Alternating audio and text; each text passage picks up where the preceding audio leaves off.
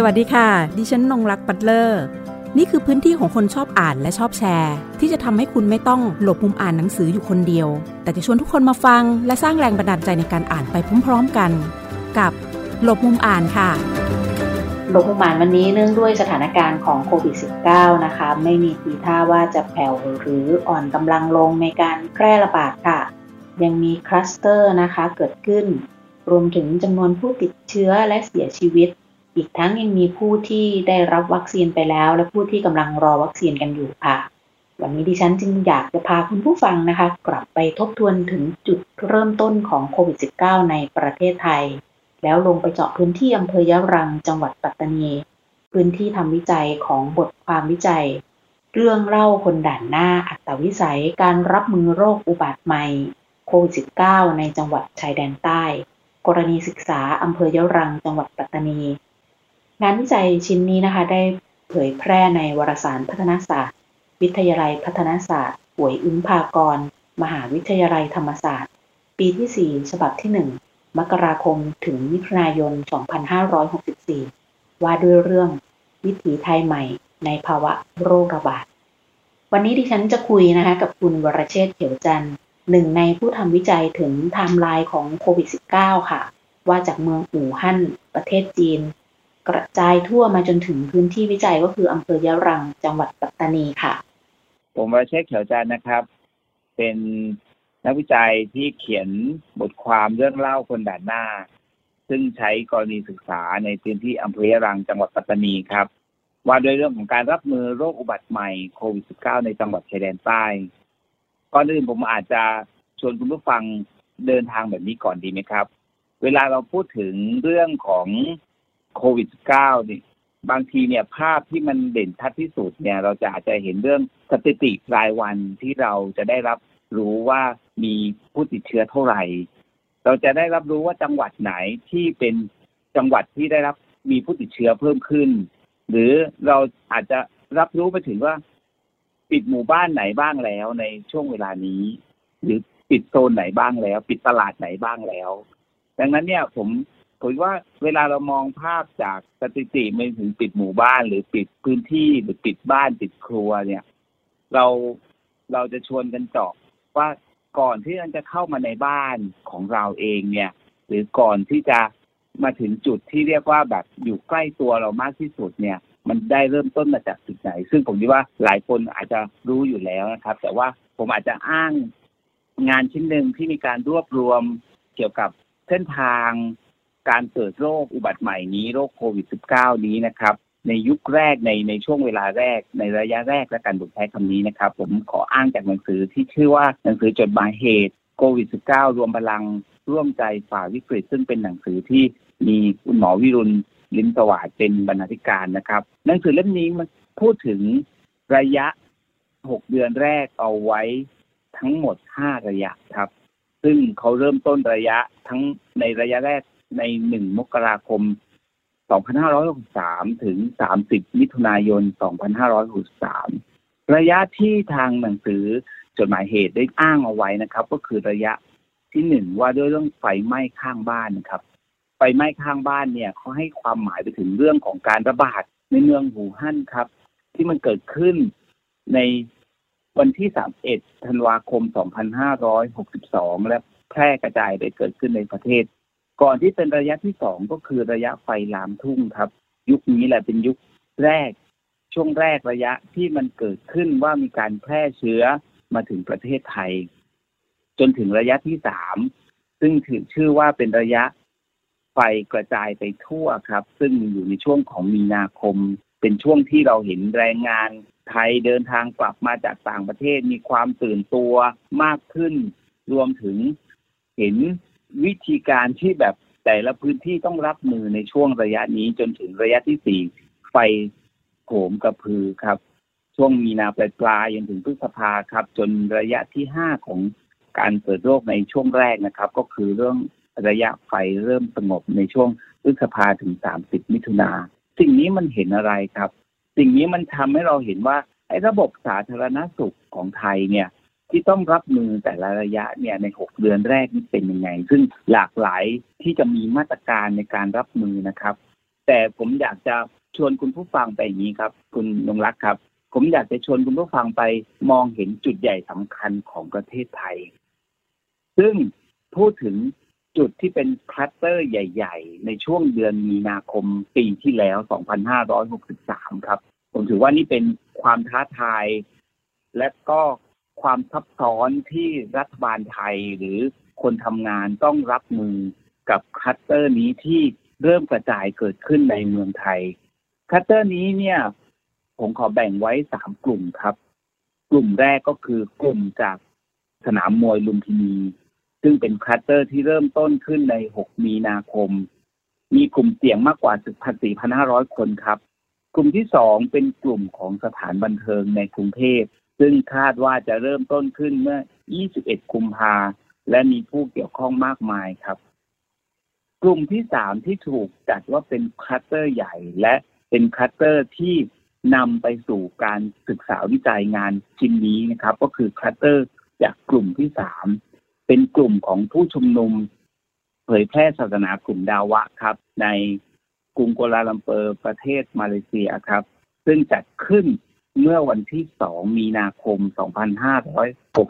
2563 จุดนี้เองคือจุดเริ่มต้นครับ ที่สถานทูตไทยในมาเลเซียได้ส่งข้อมูล กลับมาในประเทศไทยว่า มีคนไทยเข้าร่วมกิจกรรมครั้งนี้ทั้งหมด 132 คน พื้นที่ชายแดนเริ่มเริ่มตื่นตัวครับ เพราะว่าจากการประสานข้อมูลในพื้นที่ว่ามีผู้เข้าร่วมเนี่ย ที่เป็นคนไทย 132 คนและกลับมาในเมืองไทยเนี่ย นี่คือจุดเริ่มต้นครับว่าทำไมผมถึงเลือกอำเภอยะรังจังหวัดปัตตานี วันที่ 14 มีนา 2563 ทีมระบาดของอำเภอยะรังได้ลงไปในพื้นที่ครับเพราะได้รับข้อมูลมาว่า มีคนยะรังไปทำกิจกรรมทางศาสนาที่มัสยิด สีเปตาลิงครับกรุงกัวลัมเปอร์ประเทศมาเลเซีย เจ้าหน้าที่เลยลงไปในสอบสวนโรคในพื้นที่ แล้วพบว่ามีผู้เดินทางไปด้วยรถตู้ VIP 12 ที่นั่ง และมีคนในพื้นที่อำเภอยะรังหนึ่งในนั้น อยู่ใน 12 ที่นั่ง 5 คนครับ และมีการลงไปสอบสวนโรค และมีคนขับรถยนต์ไปเองส่วนตัวอีกหนึ่งคนเป็น 6 คน จากการคัดกรองสอบสวนโรคในครั้งนั้นนำไปสู่ผู้ติดเชื้อ 3 คนครับ และมีการแพร่กระจายไปยังผู้ใกล้ชิดทั้งหมด 27 คนครับ รวมทั้งหมดจนถึงเดือนเมษายนนะครับยะรังมีผู้ติดเชื้อทั้งหมด 36 รายนะครับ และมีผู้เสียชีวิตหนึ่งราย หมายความว่ายังไงครับ หมายความว่าในสามจังหวัดชายแดน ใต้รวมถึงในจังหวัดปัตตานี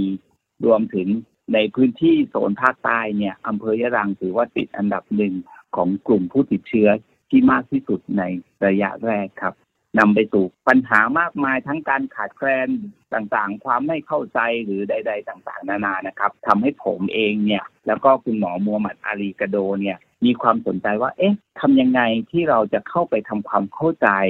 บุคลากรทางการแพทย์และสาธารณสุข ว่าเขามีมุมมองอย่างไรกับการรับมือ และก็ในบริบทชุมชนชายแดนใต้เนี่ย เขาทำยังไง และมีความรู้สึกอารมณ์ความรู้ หรือความกลัวหรือก็จัดการตัวเองอย่างไรในระยะนั้น มันนำเลยสู่เรื่องของเรื่องเล่าของคนด่านหน้าครับ คุณนงรัก ว่าเออคนด่านหน้าเขามีมุมมองต่อการจัดการโรคหรือการจัดการตัวเองในสภาวะที่เป็นสภาวะฉุกเฉินในระยะแรกเนี่ยเป็นยังไง ซึ่งอาจจะต่างกับระยะนี้ที่เป็นระยะที่สามนะครับ แต่ระยะแรกเนี่ย ถือว่าเป็นโรคอุบัติใหม่จริง ๆ ที่ คนในพื้นที่ขารับมือ อันนั้นก็คือจุดเริ่มต้นนะคะ ที่ทำให้สนใจที่จะทำงานวิจัยชิ้นนี้ ร่วมกับนายแพทย์มูฮัมหมัดอารีกระโดงนะคะ ในการทำงานชิ้นนี้ขึ้นมา สิ่งที่ดิฉันสนใจอีกอย่างหนึ่งนั่นก็คือในตัวงานวิจัยชิ้นนี้ค่ะ จะเป็นเรื่องของการศึกษาเรื่องเล่าของคนด่านหน้านะคะ ซึ่งเป็นบุคลากรทางด้านการแพทย์นะคะ บนฐานของทางด้าน มนุษยวิทยาการแพทย์นะคะ ผมขอย้อนกลับไปในพื้นที่ของอำเภอยะรังครับในอำเภอยะรังเองเนี่ย ถ้ามองในมิติของระบบสาธารณสุข ระบบปฐมภูมิ การดูแลสุขภาพในระดับปฐมภูมิ เราจะเห็นได้ว่าทีมอำเภอยะรังเขามีการทำโครงการชื่อว่าโครงการวิจัยเรื่องผู้ประสานออกแบบบริการระบบสุขภาพหรือขออบอใน primary care จังหวัดปัตตานี เขาทำงานกันเป็นระดับเครือข่าย ซึ่งเป็นโครงการวิจัยที่สนับสนุนโดยมูลที่สาธารณสุขแห่งชาติ และได้รับทุนสนับสนุนจากสถาบันวิจัยระบบสาธารณสุขหรือ สวรสเขาทำงานเรื่องนี้เพื่อพัฒนาระบบสาธารณสุขในระดับปฐมภูมิอยู่ในพื้นที่อยู่แล้ว พอมีสถานการณ์โควิดเข้าไปในพื้นที่ การจัดการการออกแบบ หรือแม้กระทั่งการเพิ่ม สมรรถนะของคนทำงาน จึงถูกเริ่มต้นขึ้น และกิจกรรมที่ผมไปเป็นวิทยากรร่วมในโครงการนี้ก็คือการเป็นวิทยากรการถอดบทเรียน จากการรับมือจากสถานการณ์โควิด ช่วงที่ไปทำเป็นวิทยากรถอดบทเรียน เครื่องมือหนึ่งที่ผมเลือกใช้ก็คือเครื่องมือว่าด้วยเรื่องการเขียนเรื่องเล่า และในการเขียนเรื่องเล่าก็มาจากมุมมองที่ ในมุมมองธรรมวิทยาก็คือการเขียน reflexive writing เนาะก็คือการเขียนสะท้อนย้อนคิดจากปรากฏการณ์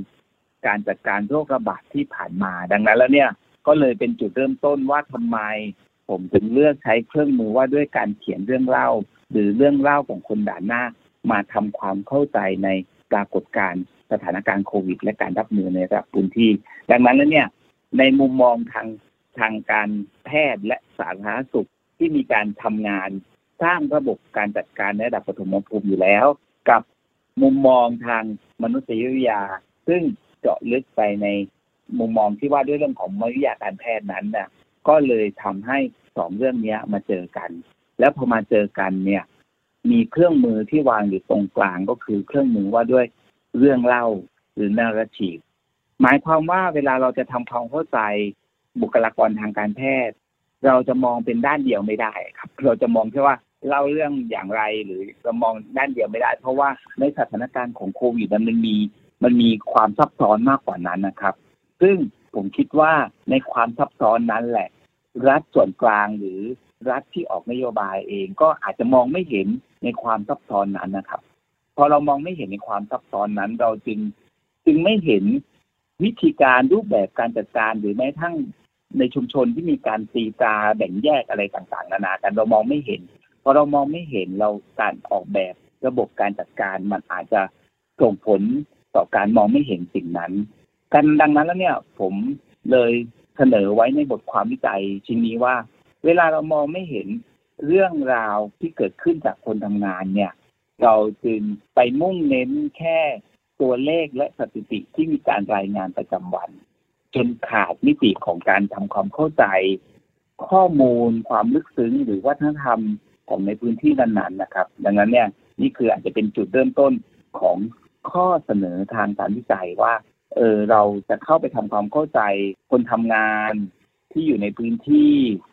และอยู่ในสถานการณ์วิกฤตที่ต้องรับมือ และอยู่ในพื้นที่เสี่ยง ขาดเครื่องมือขาดอุปกรณ์ พวกเขาเหล่านั้นอาจจะมีความกลัวว่าตัวเองจะต้องติดเชื้อ ประสบการณ์ของเรื่องเล่านั้นอะ มันจะเลยมาช่วยถ่ายทอดความรู้มุมมองนั้น ให้เด่นชัดมากขึ้น และชวนให้เราเข้าไปทำความเข้าใจเขาได้มากขึ้น มากไปกว่าข้อมูลที่อยู่บนถามลาย หรือเส้นทางของการเกิดโรคหรือจำนวนผู้ติดเชื้อที่เป็น ตัวเลขเชิงปริมาณเพียงอย่างเดียวเท่านั้น นั่นคือข้อเสนอทางการวิจัยในบทความชิ้นนี้ครับ มันไม่เฉพาะเจาะจงว่าจะเป็นแค่เพียงในสายของวิเคราะห์ในเชิงตัวเลขสถิติ หรือในเชิงของมิติของทางด้าน การแพทย์สาธารณสุขเท่านั้นนะคะในเรื่องของเชิงของทางวัฒนธรรมความเป็นอยู่นะคะที่มันมีความแตกต่างกัน ก็เป็นส่วนหนึ่งที่นำมาใช้เป็นฐานที่จะนำไป รับมือกับสถานการณ์ที่เกิดขึ้นด้วย โดยเฉพาะอย่างยิ่งในจังหวัดปัตตานีเองนะคะ ทุกท่านก็จะทราบว่าประชากรส่วนใหญ่จะเป็นชาวมุสลิมค่ะ ดังนั้นค่ะ ในการเข้าไปทำงานตรงนี้นะคะทำวิจัยชิ้นนี้ขึ้นมา พื้นที่เฉพาะแบบนี้ในเรื่องของการนับถือศาสนาด้วยค่ะ โดยทางอาจารย์วรเชษเองก็จะมีนายแพทย์มูฮัมหมัดอารีกโดนะคะเป็นอีกท่านหนึ่งซึ่งช่วยในการทำวิจัยชิ้นนี้ด้วย ทั้งสองท่านทำงานร่วมกันอย่างไรคะในการเชื่อมต่อระหว่างทางเรื่องของความเชื่อความศรัทธา หรือว่าวิธีปฏิบัติของศาสนา อิสลาม แล้วก็ในเรื่องของทางด้านการแพทย์ แล้วก็ในเชิงของมนุษยวิทยาด้วยค่ะ เรื่องนี้น่าสนใจครับสำหรับคำถามนี้เพราะว่าตอนที่ลงไปในพื้นที่ ซึ่งถึงแม้ ผมจะมีความคุ้นเคยสำหรับพื้นที่นี้ในการลงพื้นที่หลายหลายต่อหลายครั้ง แต่ว่า พอเข้าไปทำงานในสถานการณ์โควิดเองเนี่ยมันก็ไม่ได้ไม่ใช่เรื่องง่าย ที่จะทำความเข้าใจในมิติของศาสนา และว่าทำที่อยู่ในอำเภอยะรังหรือในจังหวัดชายแดนใต้ได้ได้อย่างคมชัดมากนักนะครับ ดังนั้นเนี่ยการทำงานร่วมกับคุณหมอโมมัดอาลีกะโด และก็ทีมของอำเภอยะรังเนี่ยซึ่งมีผู้เชี่ยวชาญหรือมีคนทำงาน แล้วก็มีมุมมองทางการวิจัย มุมมองทางศาสนาเนี่ยอยู่หลายคนในทีมนะครับ ดังนั้นเนี่ยทีมเราก็ได้มีการพูดคุยกัน สิ่งหนึ่งที่ที่เห็นได้ชัดในมิตินี้นะครับ ก็คือ ผมอาจจะมองเห็นอย่างนี้ครับว่าเวลาพี่น้องที่ผมเอามาจากข้อเขียนของคนของเจ้าที่ที่เขียนมานะครับ ว่า เวลาพี่น้องเดินทางลงไปในชุมชนเนี่ย ส่วนใหญ่แล้วเนี่ยก็จะไม่ได้วางตัวเป็นเจ้าหน้าที่รัฐ หรือวางตัวเป็นบุคลากรทางด้านสาธารณสุขทัดทีเดียวนะครับ เพราะว่าอย่างยกตัวอย่างใน ช่วงแรกๆเองเนี่ยผู้อำนวยการรพ.สต. โรงพยาบาลส่งเสริมสุขภาพตำบลท่านหนึ่งเขียนไว้ว่า ตัวเองจะต้องเปลี่ยนเสื้อผ้าเป็นชุด เพื่อทำพิธีกรรมทางศาสนา ไม่ได้ใช้เสื้อผ้าของการใส่ชุดยูนิฟอร์มของสาธารณสุขอะไรเป็นต้นนะครับ หรือเจ้าหน้าที่หลายคนก็ลงไปในพื้นที่เพื่อไปสอบถามคัดกรองโรคแล้วก็ต้องสลามจับมือกันสลามทำความเคารพกันเนี่ย ในช่วงแรกก็ยังต้องสลามกันเพื่อเป็นการแสดงถึงความเคารพต่อกันนะครับ นั่นหมายความว่าเวลาย้อนกลับมาในงานเขียนของบุคลากรทางการแพทย์ท่านหนึ่ง ที่เป็นจุดเริ่มต้นที่เขา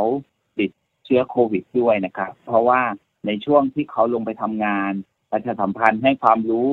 หรือทำในในพื้นที่เสี่ยง หรือเข้าไปสอบสวนโรคเนี่ย มีวันหนึ่งที่เขา พักทายด้วยการจับมือสลาม กับคนที่กลับมาจากประเทศมาเลเซีย ซึ่งในวันนั้นเขาไม่รู้ว่ากลับมาจากมาเลเซีย แล้วก็คนที่อยู่ตรงหน้าก็ไม่ได้สื่อสารว่าตัวเองเพิ่งกลับมาดังนั้นเนี่ยมันทำให้เกิดการติดเชื้อขึ้นในเจ้าหน้าที่นะครับพอมองถึงมิตินี้เองเนี่ยมันมีความละเอียดอ่อนพอสมควรนะครับคุณนงรัก มันไม่สามารถที่จะมองได้ ปุ้งเข้าเป้าไปเลยว่าแบบ ไม่ล้างมือใส่แอลกอฮอล์หรือประมาทหรือไม่ใส่แมสหรืออะไรคือพอมองในมิติของความไว้เนื้อเชื่อใจหรือไว้วางใจในระบบสาธารณสุขหรือคนทำงานสาธารณสุขเนี่ย การเข้าไปในชุมชนเองก็มีเรื่องให้ศึกษาเยอะครับ ก็คือมันไม่ได้ง่ายขนาดนั้น จนเกิดข้อเขียนที่ผมขึ้นมาเป็นข้อเขียนเริ่มต้นของบทความครับ ผมขออนุญาตอ่านให้คุณผู้ฟังฟังเลยแล้วกันนะครับว่า มีข้อเขียนที่ผมเขียนเอาไว้ก็คือ เสียงโทรศัพท์ จากเจ้าที่งานระบาดอำเภอโทรมาหาฉัน ในเช้าวันหนึ่ง เมื่อฉันรับสายเขาบอกกับฉันว่า ฉันพบเชื้อโควิด -19 ฉันรู้สึกช็อกกับผลตรวจหาเชื้อ ฉันถามย้ำอีกครั้ง เจ้าหน้าที่ส่งใบยืนยันมาตรวจให้ฉันดู ใช่ ใช่ ในเอกสารระบุว่าฉันติดเชื้อ ฉันตั้งสติรวบรวมความกล้าโทรหาภรรยาบอกความจริงทั้งหมด ทางโรงพยาบาลบอกกับฉันว่าจะมารับฉันเข้าสู่ในกระบวนการรักษา ฉันติดได้อย่างไร แล้วใครติดจากฉันไปบ้าง ฉันทั้งกังวล กลัว ตกใจมากมายไปหมด วันนั้นฉันลงในพื้นที่เสี่ยง จากคนที่กลับมาจากพื้นที่เสี่ยง กลุ่มเสี่ยงปฏิเสธ ว่าไม่ได้เดินทางมาจากพื้นที่เสี่ยงทำให้ฉันประมาทและทักทายไปด้วยการจับมือสลาม และนั่นเป็นที่มาของการติดเชื้อของฉัน เพราะอาจจะความไม่รู้ เขาปกปิดข้อมูลหรือความประมาทของตัวฉันเองที่ทำทำให้ฉันติดเชื้อในครั้งนั้น หลังจากที่ฉันได้เข้าสู่กระบวนการรักษาได้สองวัน ครอบครัวของฉันได้รับการตรวจหาเชื้อพบว่าภรรยาลูกชายและพี่ชายของฉันติดเชื้อไปด้วย แต่ทุกคนติดเชื้อแบบไม่แสดงอาการ ทุกคนจึงได้รับการรักษาโรคที่โรงพยาบาลสำหรับฉันทุกอย่างอัลเลาะห์ได้กำหนดไว้แล้ว สิ่งที่ฉันทำตอนนี้คือดูอาน้อมรับตามคำประสงค์ของพระองค์ และฉันจะอดทนต่อบททดสอบนี้ ฉันจะเอาประสบการณ์ความรู้สึกของฉันทั้งหมด เล่าให้บุคคลรอบข้างได้ฟัง เพื่อจะได้เอามาเป็นประสบการณ์ของฉันนำไปปรับใช้กับผู้ป่วยคนอื่นๆต่อไป ในงานวิจัยชิ้นนี้ผมใช้มุมมองแค่มุมมองคนกลุ่มเดียวครับ ก็คือเจ้าที่สาธารณสุขที่เป็นแพทย์พยาบาล จากโรงพยาบาลผู้อำนวยการเจ้าที่สาธารณสุข แล้วก็รวมถึงพยาบาลในระดับโรงพยาบาลส่งเสริมสุขภาพมุมซึ่งอาจจะเป็นเพียงแค่มุมมองเดียว แต่เวลาเขาเขียนขึ้นมาเนี่ยเขาก็เล่าไปถึงสิ่งที่เป็นข้อจำกัดสุดมือเอื้อมของตัวเองครับ แล้วก็ต้องไปทำงานกับคนอื่นที่ในพื้นที่เพื่อให้เกิดการสื่อสาร ได้ชัดขึ้นหรือตระหนักถึงความแตกต่างมากขึ้น ผมยกตัวอย่างเช่นการรับมือเรื่องการปิดบ้านปิดหมู่บ้านอะไรเงี้ยครับ พอมีการไปปิดหมู่บ้านเองเนี่ย เจ้าที่สาธารณสุขก็ทำได้แค่ระดับหนึ่ง แต่ว่าผู้ใหญ่บ้านกำนันหรือผู้นำศาสนาหรือองค์กรปกครองส่วนท้องถิ่นก็ต้องเข้ามาออกแบบ เพื่อไม่เกิดการรังเกียจชาวบ้านกลุ่มนั้น หรือกีดกันแบ่งแยกเขาเหล่านั้นออกจากพื้นที่อะไรเงี้ยดังนั้นผมว่าเรื่องเล่าเนี่ยพอมัน ถูกสื่อสารมาจากคนเล่าที่เป็นเกิดขึ้นจากประสบการณ์ตรงมันเลยทำให้ต้องกลับมาคิดนะครับ ว่า เอ๊ในสถานการณ์โรคระบาดสถานการณ์โควิด เรามองเห็นเรื่องเล่าของบุคลากรทางการแพทย์มากน้อยแค่ไหน และเราเราเข้าไปทำความเข้าใจมันแค่ไหน และรัฐส่วนกลาง เข้าไปเข้าใจเรื่องเล่าเหล่านั้นแค่ไหน ว่าเขากลัวยังไง เขาทำงานยังไง เขาออกแบบชีวิตยังไง เขาหาวิธีการยังไง หรือกระทั่งเขารู้สึกปรับมุมมองยังไง หรือว่าทำที่เขาอยู่เขาเจอปัญหาอุปสรรคยังไง เหล่านี้เนี่ย มันเป็นเรื่องที่มันถูกเผยขึ้นมาจากตัวตน ซึ่งเป็นความจริงอีกชุดหนึ่งซึ่งสังคมไทยจะต้องกลับมานั่งนั่งมองนั่งทบทวนนะครับ ว่าความจริงชุดแบบนี้จะนำไปสู่การปรับ กลยุทธ์ แก้ไขหรือมารับมือกับระลอกสองระลอกสามที่เรากำลังรับมืออยู่ หรือระลอกสี่ที่อาจจะเกิดขึ้นในประเทศไทยเนี่ยอย่างไรบ้างเนี่ยเรากลับมาณตอนนี้ก่อนดีกว่าว่า โดยมุมมองของอาจารย์วรเชษเอง ซึ่งได้ทำในพื้นที่นะอาจจะวิเคราะห์จากในตัวพื้นที่ที่ตัวเองอยู่ก็ได้นะคะ เพราะว่าตอนนี้อาจารย์วรเชษเองยังอยู่ในพื้นที่ของภาคใต้อยู่นะคะ แล้วก็อยากจะทราบนะคะว่า ถ้าให้ลองประเมินดูนะ ไม่เอาภาพรวมก็ได้ค่ะ เอาเฉพาะในพื้นที่ที่ตัวเองดูแลเข้าไปทำงานอยู่ด้วยนะแล้วก็ศึกษาทำการวิจัยด้วยนะคะ อยากจะทราบว่าถ้าโดยการประเมินนะช่วงนี้อาจจะไปอีกสักประมาณเดือนหรือสองเดือนข้างหน้านี้ค่ะสถานการณ์จะเป็นอย่างไรบ้าง รวมถึงอาจจะมีข้อเสนอแนะใด ๆ กับ ไม่ว่าจะเป็นตัวบุคลากรเอง หรือว่าในเชิงนโยบายนะคะ จากประสบการณ์ที่ได้ประสบมาครับ ผมอาจจะพูดไม่อธิบายได้ไม่ชัดมากนะครับ เพราะว่าเพราะว่าในสถานการณ์มันมี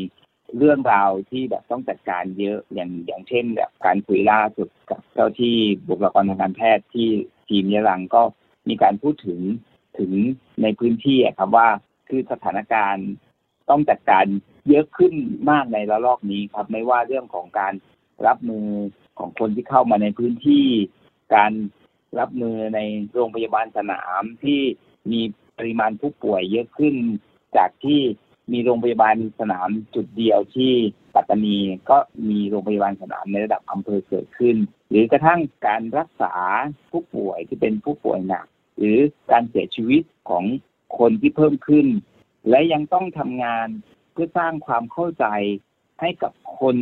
อื่น ๆ ในพื้นที่ในการฉีดวัคซีนอีกผมว่าความซับซ้อนเหล่านี้ มันเกิดขึ้นในพื้นที่รวมไปถึงคำสั่งที่เกิดขึ้นจากผู้ว่าการจังหวัดที่มีคำสั่งการล็อกดาวล็อกพื้นที่ปิดตรงนั้นปิดตรงนี้ ซึ่งอาจจะได้คำสั่งมาจากรัฐส่วนกลางเนาะแต่ว่าเหล่านี้เนี่ยมันเขาเรียกว่ามันมีความซับซ้อนในพื้นที่ การที่จะเข้าไปทำความเข้าใจ หรือการเข้าไปเห็นกลไกหรือการเข้าไปแคะ ทีละจุดเนี่ยอาจจะจำเป็นอย่างยิ่งที่การออกมาตรการใด ๆ เนี่ย อาจจะต้องรัฐในระดับจังหวัด หรือรัฐในระดับส่วนกลางเองก็ต้องมีความใส่ใจในความซับซ้อนนี้มากขึ้น ไม่ได้มีแค่ตัวเชื้อโรคอย่างโควิด -19 แต่เมื่อมีเชื้อโรคโควิด -19 เข้าไปในพื้นที่จำเป็นอย่างยิ่งที่จะต้องมองให้เห็นหลายๆมุม และการมองหลาย ๆ มุมก็มันนำไปสู่ความ ใส่ใจต่อการออกมาตรการต่างๆ อย่างละเอียดรอบคอบ และมองเห็นความซับซ้อนที่มันเกิดขึ้น และวัฒนธรรมที่เป็นวัฒนธรรมเฉพาะด้วยนะครับ หมายความว่า นักวิจัยเองหรือคนทำงานเองหรือบุคลากรเจ้าที่รัฐที่เป็นคนนอกพื้นที่และเข้าไปทำงานในพื้นที่เองอะไรแบบเหล่านี้เป็นต้นนะครับ อาจจะต้องแบบทำความเข้าใจพื้นที่ของตนเองก่อนที่จะปฏิบัติใด ๆ ลงไป วันนี้ต้องขอขอบคุณอาจารย์วรเชษฐ์เขียวจันทร์นะคะ ที่ได้มาให้ภาพสะท้อนซึ่งเป็นมิติที่น่าสนใจว่า เออทำให้เราได้เห็นว่าเฮ้ยวิธีการทำงานจริง ๆ เนี่ยพอลงไปในพื้นที่แล้วอะ มันได้เห็นภาพสะท้อนอะไรบ้างจากคนที่ทำงานในพื้นที่ด้วย รวมถึงวิธีที่จะต้องรับมือนะคะ อันนี้ก็ต้องย้ำอีกทีว่าการที่จะแก้ปัญหาเนี่ยมันไม่ได้เชิงนโยบายโดดๆอย่างเดียวไม่ได้นะคะมันยังต้องประกอบอีกหลายๆอย่างรวมกันด้วยค่ะ วันนี้นะคะ ขอบคุณที่ติดตามรับฟังหลบมุมอ่าน สวัสดีค่ะ หากมีหนังสือดีๆ ที่อยากมาแชร์กัน มาบอกกับเราได้นะคะ แล้วกลับมาหลบมุมอ่านด้วยกันค่ะ